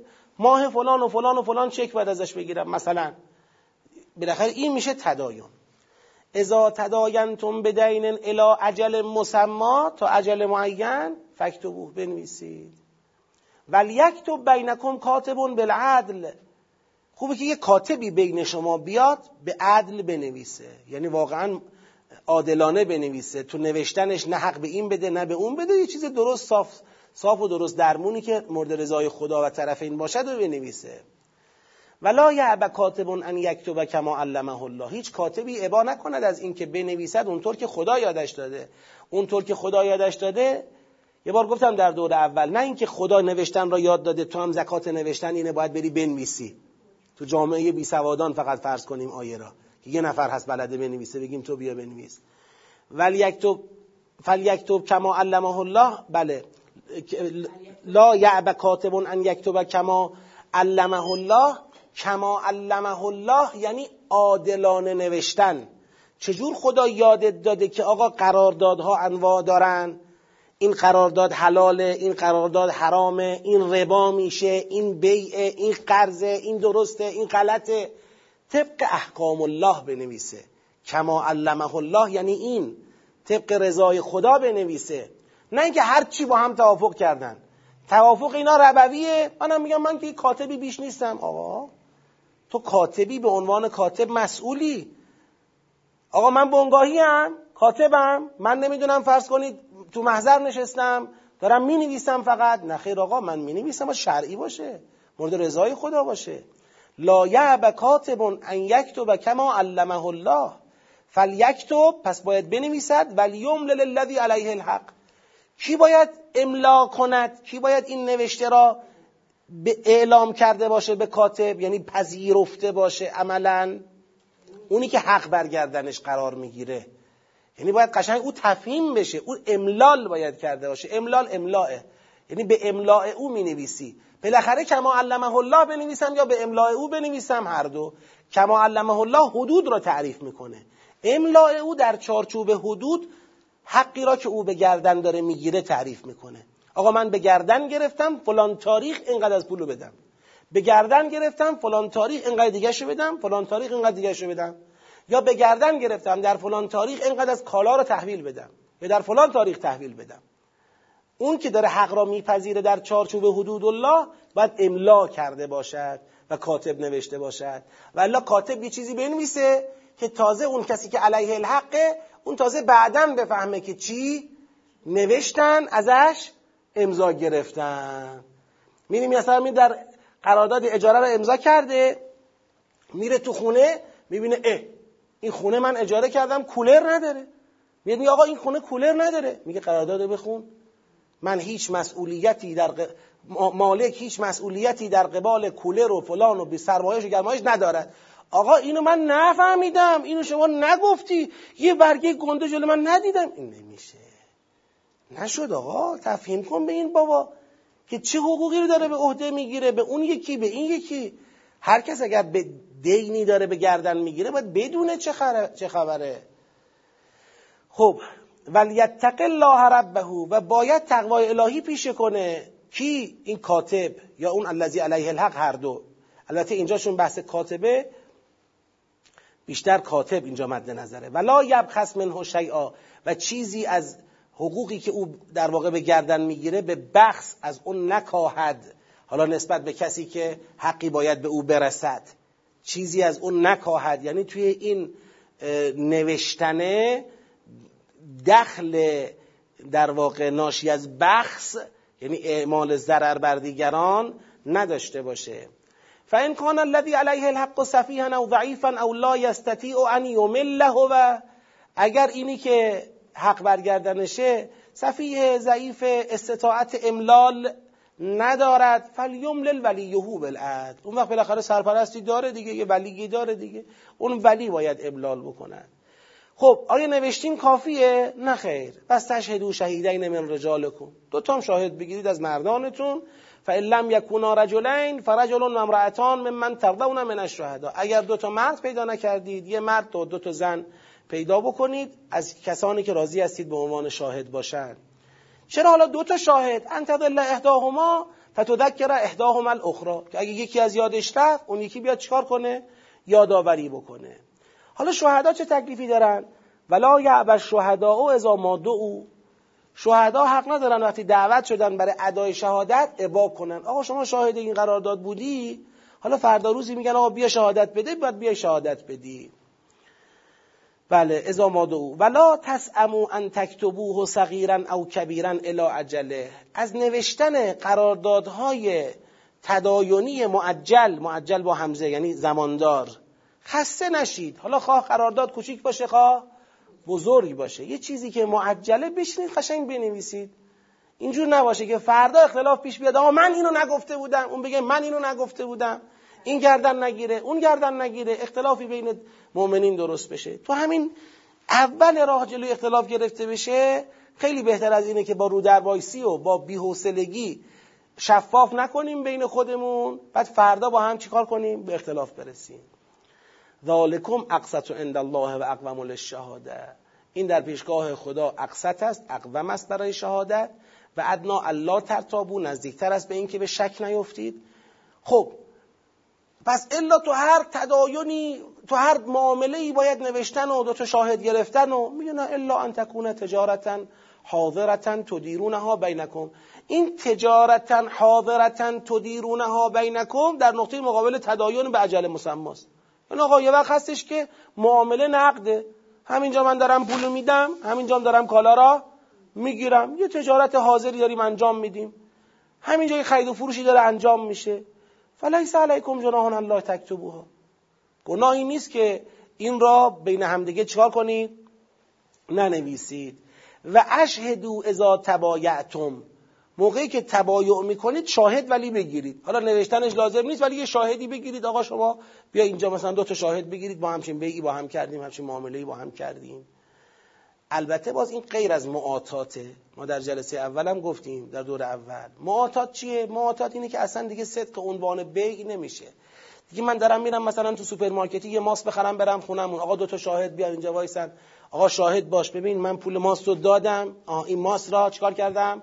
گرفتم. دیدید؟ بله دیدیم. شهادت دادید در پیشگاه خدا؟ بله خدا از شما من رفتم. این نیست. این معاتاته یعنی خرید و فروش های ریز روزمره اصلا صیغه‌ای جاری نمیشه دیگه. معاطاته مؤمنین بین خودشون اینا رو حل می‌کنن. آ این ما سه تومن سه تومن می‌ذاره اونجا ما هم داری میده. شاهد بیار شاهد ببر نداره. حالا چه نقد چه نسیه. خب؟ اما یه بار هست معاتات نیست بیعه. مثلا طرف داره ماشین خرید و فروش می‌کنه. ماشین رو دارم میدم ماشین چیز مهمیه. فردا شیطون وسوسه می‌کنه آدم و یا آدم از یادش میره یا آدم بعد از معامله میمیره. بچه هاش نمی‌دونن ماشین رو فروخته. مرده خب اینجا دیگه دوتا شاهد بگیر. آقا شاهد باشید. آقای فلانی آقای فلانی. من ماشینمو دادم به آقای فلانی به این قیمت. پولش هم آها مجلس چیکار کردم تحویل گرفتم ماشین مال ایشونه. حالا سند نخورده که نخورده. هرچی بعد راست بیان سند بزنن. آقا دو تا شاهد اومدن شهادت دادن. ایشون ماشین رو فروخته پولشو گرفته. تموم شد. این میشه اون تبایع. در تبایع باید شاهد وجود داشته باشه. ولا یضار رکاتبون حالا یه جوری تنظیم نکنید برنامه ها رو که کاتب و شهید ضرر بهشون بخوره. طرف مثلا فردا بگه عجب غلطی کردم. نوشتم. عجب غلطی کردم. شاهد شدم. یعنی به عنوان کاتب یا به عنوان شهید به اینا ضرر بخواد برسه. مثلا فرض کنید یه جوری قرارداد نوشته شده یا یه جوری طرفین دارن تعامل می‌کنن. من نمی‌دونم. شما نوشتی. من نمی‌دونم. شما نوشتی. شما باید جبران کنی. شما باید چه کار بکنی؟ اینجوری نشه که کاتب و شهید ضرر بهشون برسه. و ان تفعلوا اگر چنین بکنید که به کاتب و شهید ضرر بخوره این برای اون دیگه هفت خطا میگه. چون هفت خطا ممکنه بلد باشن. یه جوری مثلا از آب در بیارن این کارو که تهش این بیچاره این کسی که نوشته یا شهادت داده اون بره زیر این بار گرفتاری قرار بگیره. فانه فسوق بکن و الله یعلمکم الله. ببینید یعلمکم الله اینها. کما علمه الله معلوم شد. حالا ببین من موندم تو این قشنگ تو کما علمه الله میگن چطور خدا یادش داده که نوشتن بلده؟ زکات نوشتنش را باید بدهد برود بنویسد. بابا نوشتن بلده یعنی چی چی؟ طرف داره قرآن داریم می‌خونیم نوشتن بلده؟ مگه مال کجا داریم صحبت می‌کنیم؟ انا عصر حجره کجاییم؟ و یعلمکم الله. خدا داره اینجوری یادتون میده. یعنی طبق قوانین الهی طبق تعلیم الهی. والله به کل شیء علیم. و ان کنتم علی سفر حالا سفر بودیم. ولم تجدو کاتبا کاتب پیدا نکردیم. وسط سفر داشتیم. با هم می‌رفتیم کربلا. تو اربعین پیاده روی داشتیم می‌کردیم با هم. دیگه حالا چند روزی با هم در حال پیاده روی بودیم. یه وقت اونجا من گفتم یه زمینی دارم فلانجا. اون گفت ای من اتفاقا فلانجا زمین می‌خواستم. این گفت ای من اتفاقا می‌خواستم بفروشم. خواستیم خرید و فروش کنیم همینجا. کاتبم پیدا نکردیم بنویسه که پولش چجوری قرار داده بشه و بحثای دیگهش اینجا چیکار کنیم؟ فرهانون مقبوضه. خب حالا میگم الان چی داری با خودت؟ میگه اتفاقا من اینجا اومدم به خاطر اینکه مثلا چی باشه؟ با خودم هم یه مقدار طلای چیزی آوردم. خب میگه اینو پس رهان رهانون مقبوزه شما به جای پولی که قرارت از طرف تحویل بگیری الان یک کالای با ارزشی رو از او به عنوان رهن می‌گیری یا مثلا همینجا یه چکی بهت میده. میگه من همینجا یه چک می‌نویسم امضا می‌کنم چک من می‌تونی استلام کنی. چک معتبریه رهانه. ولی چک رو نبر پاس کن. چون این حسابش مثلا برای فلان و فلانه. من پول قم مثلا رسیدیم ایران بهت میدم. من خودم پول بهت میدم به این شکل بهت میدم. این رهان باشه زمانت باشه. چک تضمینیه مثلا. یا فرض کنید یه قطعه طلایی دارم به شما میدم تضمین دستت باشه. این آقا این گردنبند مادر بزرگ خانومم خیلی براش عزیزه اینو نگه دار انشالله رسیدیم به ایران من پول تو بهت میدم این ازت پس می‌گیرم. میشه رهان رهان یه چیزی که شما می‌گیری ارزشش از اون بدهی طرف ای بسا بالاتر هم باشه یا مساوی اون باشه یا از اون بالاتر هم باشه. ولی رهان رو تملیک تو نکرده. رهان رو داده که خیال تو چی باشه؟ راحت باشه که به پولش می‌رسه. که حالا اگر رفتیم و اون آقا نتونست سر موعدی که گفته بود پول رو بده تو می‌تونی رهان رو چیکار کنی؟ قبض کنی تصرف بکنی. ممکنه. بالاخره رهان در هر کدوم از طرفینی که الان بدهکار میشه می‌تونه رهن بده به جای بدهی خودش گرو بده. بله دیگه یه کاتبی که ببینید بتونه اینجا معامله رو بعد به حالت چی در بیاره؟ سند در بیاره. حالا اینکه اونجا میگه که بنویسید بعد میگه فل یکتب کاتبون این کاتب ممکن آقا من خودم هم نوشتم بلدم. نه اینکه نوشتن. فقط ب... آها احسن تو. آره دیگه بله. یعنی کاتب و بعد خود خدا یعنی کلام معصوم می‌خواد که کاتب حالا چی باید باشه؟ چه ویژگی هایی باید داشته باشه؟ بله همینطور. بله. بله فرهان مقبوضه فان امن بعضکم بعضا. حالا اگر کسی امین دونست شما را یه رهانی به شما داد فلیعد الذی اؤتمن امانته. اون وقت باید اینی که مورد در واقع بهش اعتماد شده باید امانت اون فردی را که به او تحویل داده بهش چیکار کنه؟ برگردونی راجع به همون رهانه داره میگه. اگر ایشون شما را امین دونست این گردنبند رو بهت داد به عنوان رهان خب شما, شما که مورد اعتماد او واقع شدی باید ادا کنی به خودش چیکار کنی؟ برگردونی. ولی یتق الله ربه. نه اینکه تازه شما را طمع بگیره بگی همین بهتر از اون چیزیه که قرار او به من بدهد. من مشتری همینم. نه دیگه بخوای اینو تصرف بکنی اجازه نداری. ولی یتق الله ربه ولا تکتم الشهاده و من یکتمها فانه آثم قلبه والله به ما تعملون علیم. شهادت را هم کتمان نکنید. هر کس کتمانش بکنه قلبش گنهکاره و خدا به اونچه عمل می‌کنید آگاهه. لله ما فی السماوات و ما فی الارض و ان تبدوا ما فی انفسکم او تخفوه یحاسبکم به الله. شما پنهان کنید آشکار کنید خدا چون می‌دونه محاسبه می‌کنه. فیغفر لمن یشا و یعذب من یشا والله علی کل شیء قدیر. خب چی شد در این آیات؟ من خیلی دیگه این آیات چون احکامی هن. مثلا بخوایم بعضیا برای من نوشتن شما فضای سخن نمیگی اخیرا توی مثلا. یا فضای سخن احکامه دیگه ذکر احکام. نیازمندی جامعه ایمانی به ذکر احکام الله. توجه فضای سخنی داریم. چیزی قابلی که بخوایم بگیم اینو بهش توجه کنید اینجا را دارد می‌زند اینجوری نیست مشخصه دیگه. می‌خوام بگم دارم به همون تدوین کننده ها جواب میدم. میگم یعنی بدونن اون جایی که ما توجه فضای سخنی جایی که فضای سخن رو مشخص ذکر نمی کنیم نه این است که توجه فضای سخنی نداریم. آره اگر نیاز هست چون در بیان همه جا نیاز نیست. به شکل کلی آقا نیاز به بیان احکام آموزش احکام این چیز کلیه. آره ما گفتیم توی دیروزم بحث شد سر کلاس مهارتی توضیح دادم. ما به توجه فضای سخنی همه جا احتیاج داریم. اما همه جا به بیانش احتیاج داریم. همه جا بیایم بنویسیم بسم الله الرحمن الرحیم. نیاز جامعه اسلامی به تسبیح. بعد جهت هدایتی ذکر تسبیح. خب این شیت دیگه بی نمکه نیازی نبود دیگه. اون توجه در اندت تحقیقه. منی که محققم در یه سیاقی که نمی‌دونم کجا را می‌خواد بزنه اول باید کشف کنم کجا را می‌خواد بزنه. هدفش نقطه مسئلهش بحرانش سوالش شبهش کجاست؟ اونو پیدا کنم که بعد بتونم کل سیاق رو به تناسب اون تحلیل کنم. مثل کاری که مثلا دیروز دیدیم. آره. اون میشه چی فضای سخن؟ و الله الان خب معلومه دیگه. بحث تدایون یعنی آقا تو جامعه ایمانی یکی از مسائلی که در جامعه در جریان معاملات غیر نقده در معاملات غیر نقد معمولا بستر اختلاف و بالاخره ناراحتی و مسائلی بین مؤمنان خدا آموزش هایی میده که این معاملات غیر نقدی درست انجام بشه که بستر اختلافات رو چکار کنه؟ از بین ببره. لذا خیلی راحت بنویسیم آموزش فرهنگ تدایون درسته ما در اینجا داشتیم تجارتا حاضرتا تدیرونها بینکم ولی این تردن للباب بود در تبصره بود. اصل مطلب فرهنگ تدایون بود که در فرهنگ تدایون ضرورت ایجاد سند و اخذ شاهد در قرض و انواع معاملات غیر نقدی. هم باید سند ایجاد بکنیم هم باید شاهد بگیریم توی خود قرض دادن یا توی انواع معاملات غیر نقدی. یک سلوات بفرستید. خب چون یه سیاق فقط مونده انشالله اگر اجازه بدید من این یه سیاق هم کوتاه سریع بگم. دیگه جنبندی سیاق داریم دور دو سه رو امروز شکار کنیم؟ ببندیم پروندهشو. سیاق پایانی سیاق 45 آیه 285 تا 286 تا آیه پایانی سوره است. دیگه بحث تدایون تموم میشه. یک جنبندی کلی از محتوای کل سوره ارائه میده. اول بخونیم. آمن الرسول به ما انزل الیه من ربه. پیغمبر به هر چی از جانب پروردگار از به او نازل شده ایمان داره.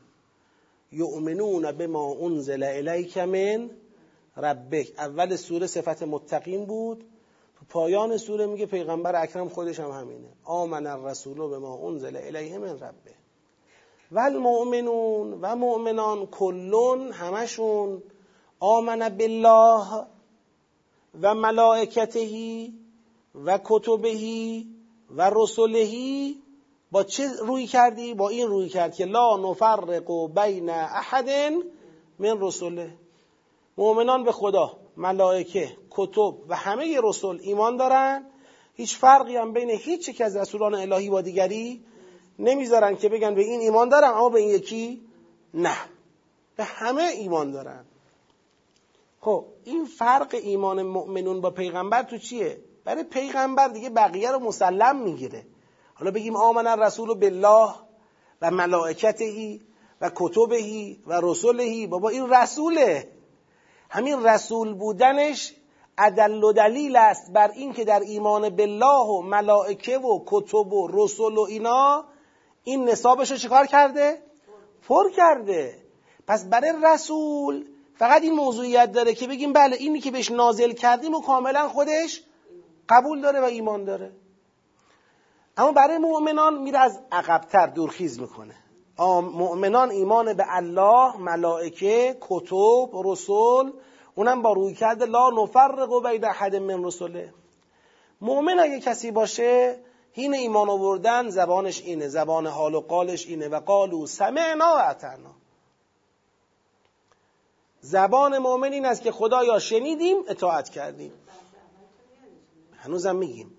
علت اینکه خدا به تفکیک بیان می‌کنه اون دعب قرآن است بر حفظ احترام پیغمبر که پیغمبر اکرم بالاخره در ردف ردیف مؤمنان تو ایمان قرار نگیره همه سر جای خودش محفوظ.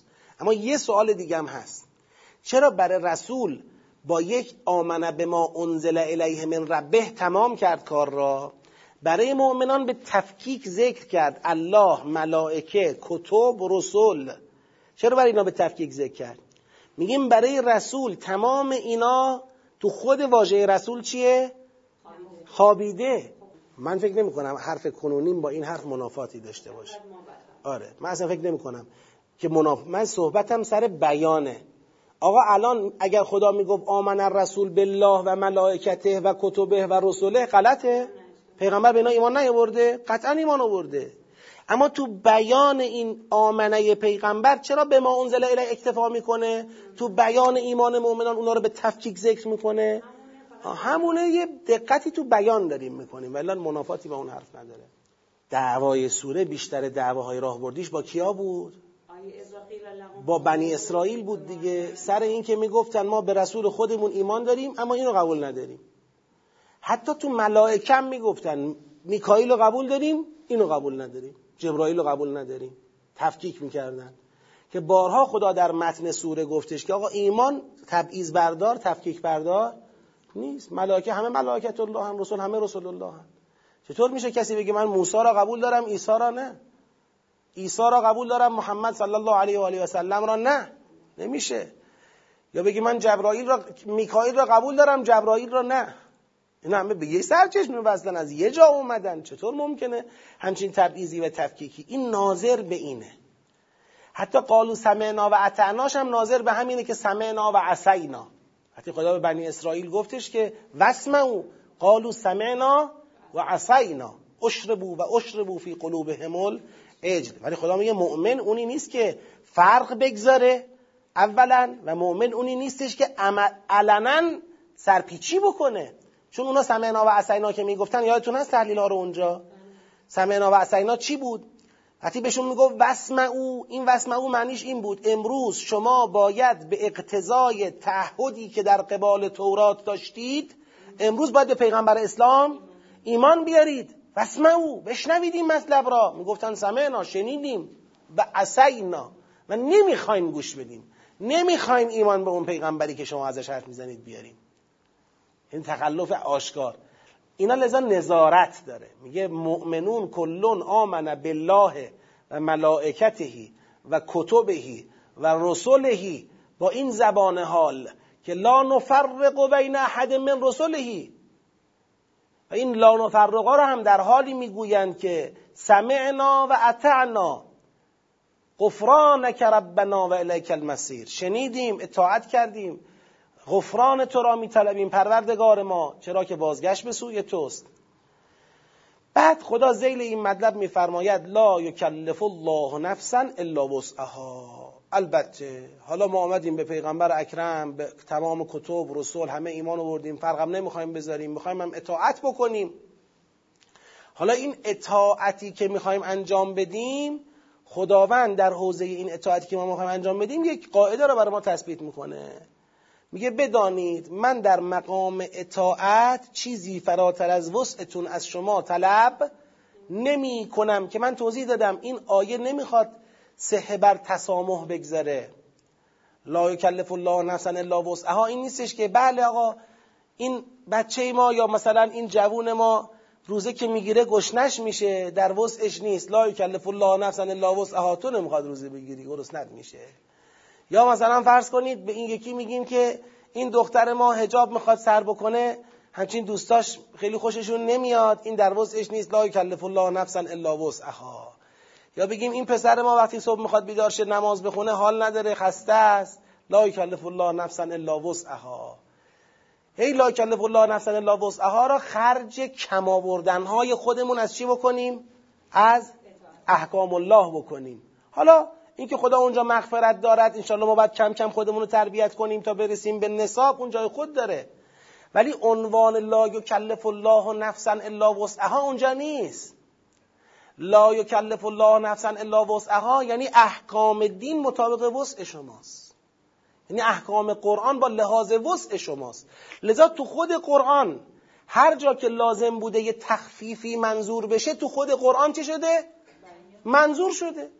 آقا از مثلا بر اعرج و نمی‌دونم مثلا اعما و نمی‌دونم مریض حرجی در حجاب نیست. خود قرآن بیان کرده دیگه. دیگه جای یعنی تخفیفات رو تو خود شریعت خدا لحاظ کرده. پس کسی بیاد از خود شریعت پا را در تخفیف چه کند؟ فراتر به نهد جایی که شریعت تخفیف نداده تخفیف برای خودش صادر بکنه. بعد بگه لا یکلف الله نفسا الا وسعها. این نفهمیده این آیه را. آقا لا یکلف الله نفسا الا وسعها اخبار است. از اینکه هر اونچه من در این سوره برای شما تکلیف کردم و یا در کل قرآن برای شما تکلیف می‌کنم تو همشون وسع شما را دیدم.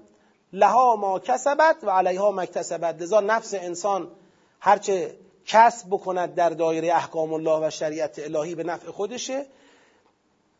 و اگر با خروج از این دایره هرچه علیه خودش هر گناهی مرتکب شود علیه خودشه.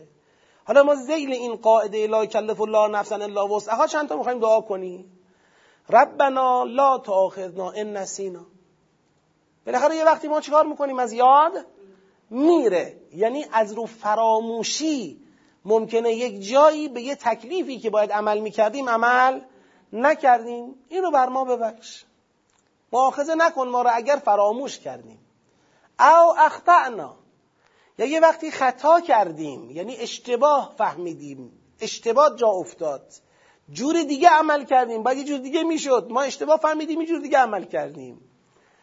اینم بر ما تو ندیده بگیر نسیان را ندیده بگیر. خطای ناشی از نسیان را یا اشتباه ناشی از خطای در محاسبه را که چی بود مطلب.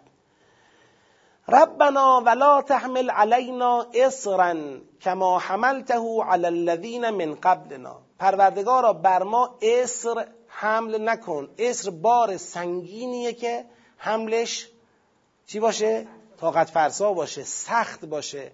همونطور که بر کسانی که قبل از ما بودن حمل کردی. یعنی چی؟ یعنی یه وقت ممکنه امت با عمل کرده خودش خودش رو مشمول یه قاعده ای قرار بده یه بار سنگینی رو دوشش قرار بگیره.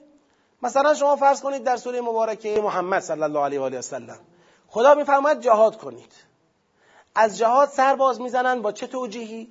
این توجیهی که الان وقت جهاد نیست. در حقیقت از جهاد ترسیدن در حقیقت دنیاگرایی زمین گیرشون کرده. اما هی میگن نه الان جهاد به صلاح مسلمین نیست. خدا میگه دلت برای صلاح مسلمین سوخته؟ اگر قرار باشد که در این منوالی که دارید حرکت می‌کنید ادامه بدید اون وقت ممکنه من دستور بدم که پیغمبر اموال شما را از شما چه کند؟ مسئلت کند مصادره کند اون وقت میفرماید که انگس الکموها فیحفکم تبخلو و یخرج از غانکم یه تکلیفی بیاد که دیگه اون بخل شما را که سعی می‌کنید زیر پوشش های کارشناسانه پنهانش کنید بیاره بیرون. این تکلیف سنگینیه. یا یه وقت مثلا مثل بنی اسرائیل که تکلیف فقتلو انفسکم براشون میاد در جواب اون ارتدادی که از خودشون نشون دادن بعد از مشاهده آیات و بیانات پروردگار و با عجله که از خودشون نشون دادن در روی کرده به دنیا. اینا مواردی که میشه اسر یعنی یک بار سنگین طاقت فرسایی رو به خاطر اشتباه ما خدا بذاره رو دوش ما. پس وقتی میگیم لا تحمل علینا به دنبال لا تاخذنا ان نسینا او اخترنا یعنی خدایا به هر حال ما زیر این بار این شریعت قبول داریم. شریعت با وسع ما برابره. ولی یه وقت نسیان کردیم خطا کردیم ندیده بگیر نشود بیفتیم به اون وادی که یه اسری یه بار سنگینی از جانب تو رو دوش ما قرار بگیره مثل گذشتگان. ولا تحملنا ما لا طاقت لنا به. چیزی را که ما طاقتی برای اون نداریم بر ما تحمیل نکن. بازم میگم ما این زیل لا یکلف الله نفسا الا وسعها اینا در دور اول من قشنگ بازش کردم. این زیل اون قرار می‌گیره و الا خدا هیچ وقت بدون کسی را تحمیل به ما لا یطاق نمی کند که که لازم باشه ما بیایم ازش درخواست بکنیم. اما یه وقت بله ما خودمون رو تو این وضعیت قرار میدیم. تحمیل مالای اتاق ما میریم تو بسترش قرار می‌گیریم به خاطر مدل عمل کرده خودمون. وعف عنا لذا از گناهان ما بگذر وغفر لنا ما رو مورد مغفرت قرار بده. ورحمنا به ما رحم کن. انت مولانا مولای ما تو هستی فانصرنا علی القوم الکافرین که این جهدهی به کل احکام سوره مبارکه چیه؟ سوره مبارکه فستاته که اصلا این همه احکام برای این بود که ما اون قوت و بنیان داخلیمون به جایی برسد که بتونیم اون جریان جبهه حق علیه کفر را چکار کنیم؟ پیش ببریم. آره حالا که انشالله اینو بهش در واقع در ارتباط سیاق ها وارد خواهیم شد به این بحث. اینجا چه شده؟ در اینجا اصل مطلب همون اخبار از ایمانه و زیلش هم ذکر یک قاعده و ادعیه ماست. در واقع این آیه 286 می‌خواد بیاد یک تزییلی یک فرعی بر آیه 285 اصل مطلب که جنبندی سوره محسوب میشه خود این جریان آمن الرسول و المؤمنون کلون آمن بالله چه هست. لذا تو جنبندی ما ذکر می‌کنیم اخبار از ایمان پیامبر به قرآن و تأکید بر لزوم ایمان مطیعانه و مستغفرانه مؤمنان به خدا و ملائکه و کتب و رسول. اینم بگم چرا اینو فر گرفتیم؟ ببینید به خاطر این بودها. غفران نکرد. ببینید سمعنا و اتنا. بعد زیل سمعنا و اتنا چی می‌خوایم؟ غفرانک ربنا الیک المصیر. این غفرانک ربنا را اینجا چیکار می‌کنه؟ تو این آیه باز می‌کنه که غفرانک ربنا. یعنی خدای ما می‌دونیم که تکلیف تکلیف مطابق وسعه ولی با نسیان چه کنیم؟ با خطا چه کنیم؟ نکند نسیان و خطای ما ما را بکشد به جایی که حمل اسر بر ما بشود حمل ما لا طاقت لنا به بر ما بشود. از تو عفو می‌خوایم و مغفرت. این همون غفرانک است. از تو عفو می‌خوایم و مغفرت و رحم. چرا که تو مولای مایی تا برسیم به اون نصرت بر قوم کافرین. پس در حقیقت کل 286 داره غفرانک ربنا الیک المسیر 285 رو چکار می‌کنه؟ باز می‌کنه. بنابراین اخبار از ایمان پیامبر. به قرآن و تأکید بر لزوم ایمان مطیعانه اتعنا. و مستغفرانه غفرانک. ایمان مطیعانه کلون آمنه. یعنی آمنه. مطیعانه مستغفرانه. ایمان مطیعانه و مستغفرانه مؤمنان به خدا و ملائکه و کتب و رسول. این رمز دست یافتن به نصرت الهی برای جامعه ایمانی بر علیه چی هست؟ بر علیه کافرانه است. بله, بله. نه دیگه. این جنبندی کل سوره است. فضای این اینه که یک سوره عظیمی آمده. این سوره عظیم کلی بار به نظر تو نگاه اولیه ما. رو دوش ما چکار کرده؟ گذاشته. حالا چیکار کنیم؟ از زیر این بار میشه شانه خالی کرد؟ نه. لا یکلف الله نفسا الا وسعها. باید ایمان. بله نیازه. مثلا یه کل یه کلمه نیاز نه. یعنی بازش داریم می‌کنیم. بله. در واقع وقتی که این سوره آه اینا اولا باید بهش ایمان داشته باشید. ثانیا مطابق وسعتونه. حالا بله. به رحم منم احتیاج دارید به مغفرت منم احتیاج دارید. بالاخره هرچه باشد خطا نسیان پیش میاد. من باید رحم و مغفرت داشته باشم که بتونید زیر این بار وایسید. بالاخره یه بار این همون تحمیل که میگه حمل و تورات ثم لم یحملوها این لم یحملوها نشود. حالا یه حمل سوره فستاتی شده با این عظمت این لم یحملوها نشود. بتونیم وایسیم زیر باره. خیلی خوب. به لطف پروردگار دور دوم و سوم یعنی جنبندی سیاق ها انجام شد. مشخص شد که سوره مبارکه فستاد 45 سیاق داره. حالا ببینید ما در سوره ای که 286 تا آیه است رسیدیم به 45 آیه. سیاق الان آیه است. الان هر سیاقی یه آیه است. اونا یه آیه بودن آیات جزئی تری بودن. سیاق یه آیه است. اتفاقا اگر اصطلاح آیه را تو قرآن کسی بخواد بر مق... در واقع تطبیق بده بر یه چیزی مثلا لیدبرو آیاتهی فرض کنید یا تلک آیات الله نتلوها علیک و امثال اینها تعبیر آیه تو قرآن با سیاق منطبقه. تا با این شماره هایی که ما خودمون داریم زیل آیات میگیم مثلا یک دو سه چهار پنج. چرا؟ چون آیه یعنی نشانه. به چیزی وقتی میگیم نشانه که در نشانه بودن خودش یک کمالی داشته باشه. خیلی وقتا این شماره واحدی که ما می‌خونیم یه دونه آیه می‌خونیم هنوز مطلبی توش منعقد نشده. چی می‌خواد بگه؟ هنوز تکلیف روشن نیست. تو سیاق تازه این بلوغ بلوغ آیه ای شکل می‌گیره. یه سیاق که تمام میشه می‌تونیم بگیم یه آیه درست شد. این یه آیه از خودش. این یه نشان است از خدا. من فکر می‌کنم شروع آیه از سیاقه در حقیقت. شروع آیات چی؟ آیاتی که قرآن ازش صحبت می‌کنه. حالا سوره 286 آیه ای ما شده 45 تا آیه. ما الان تو دور بعدی که دور چهارم ماست عملا دو سه رو با هم انجام دادیم. دور چهارم ماست می‌خوایم یه سوره 45 آیه ای را تدبر کنیم. یه سوره 45 آیه ای خب سوره 286 آیه ای کجا؟ می‌خواستیم تدبر بکنیم. سوره 45 آیه ای کجا؟ حالا این سوره 45 آیه ای رو انشاءالله از جلسه آینده تدبرش رو آغاز می‌کنیم که ببینیم از کجا به کجا حرکت داد ما رو و در واقع مبدع و مقصدش چی بود. کجا بودیم کجا قرار گرفتیم در پایانش. انشالله به لطف الهی. لذا همچنان مطالعاتتون رو ادامه بدید بررسیاتون رو ادامه بدید مباحثاتتون رو ادامه بدید. بیشتر از گذشته تا بتونیم این مرحله نهایی رو به عافیت انشالله انجام بدیم.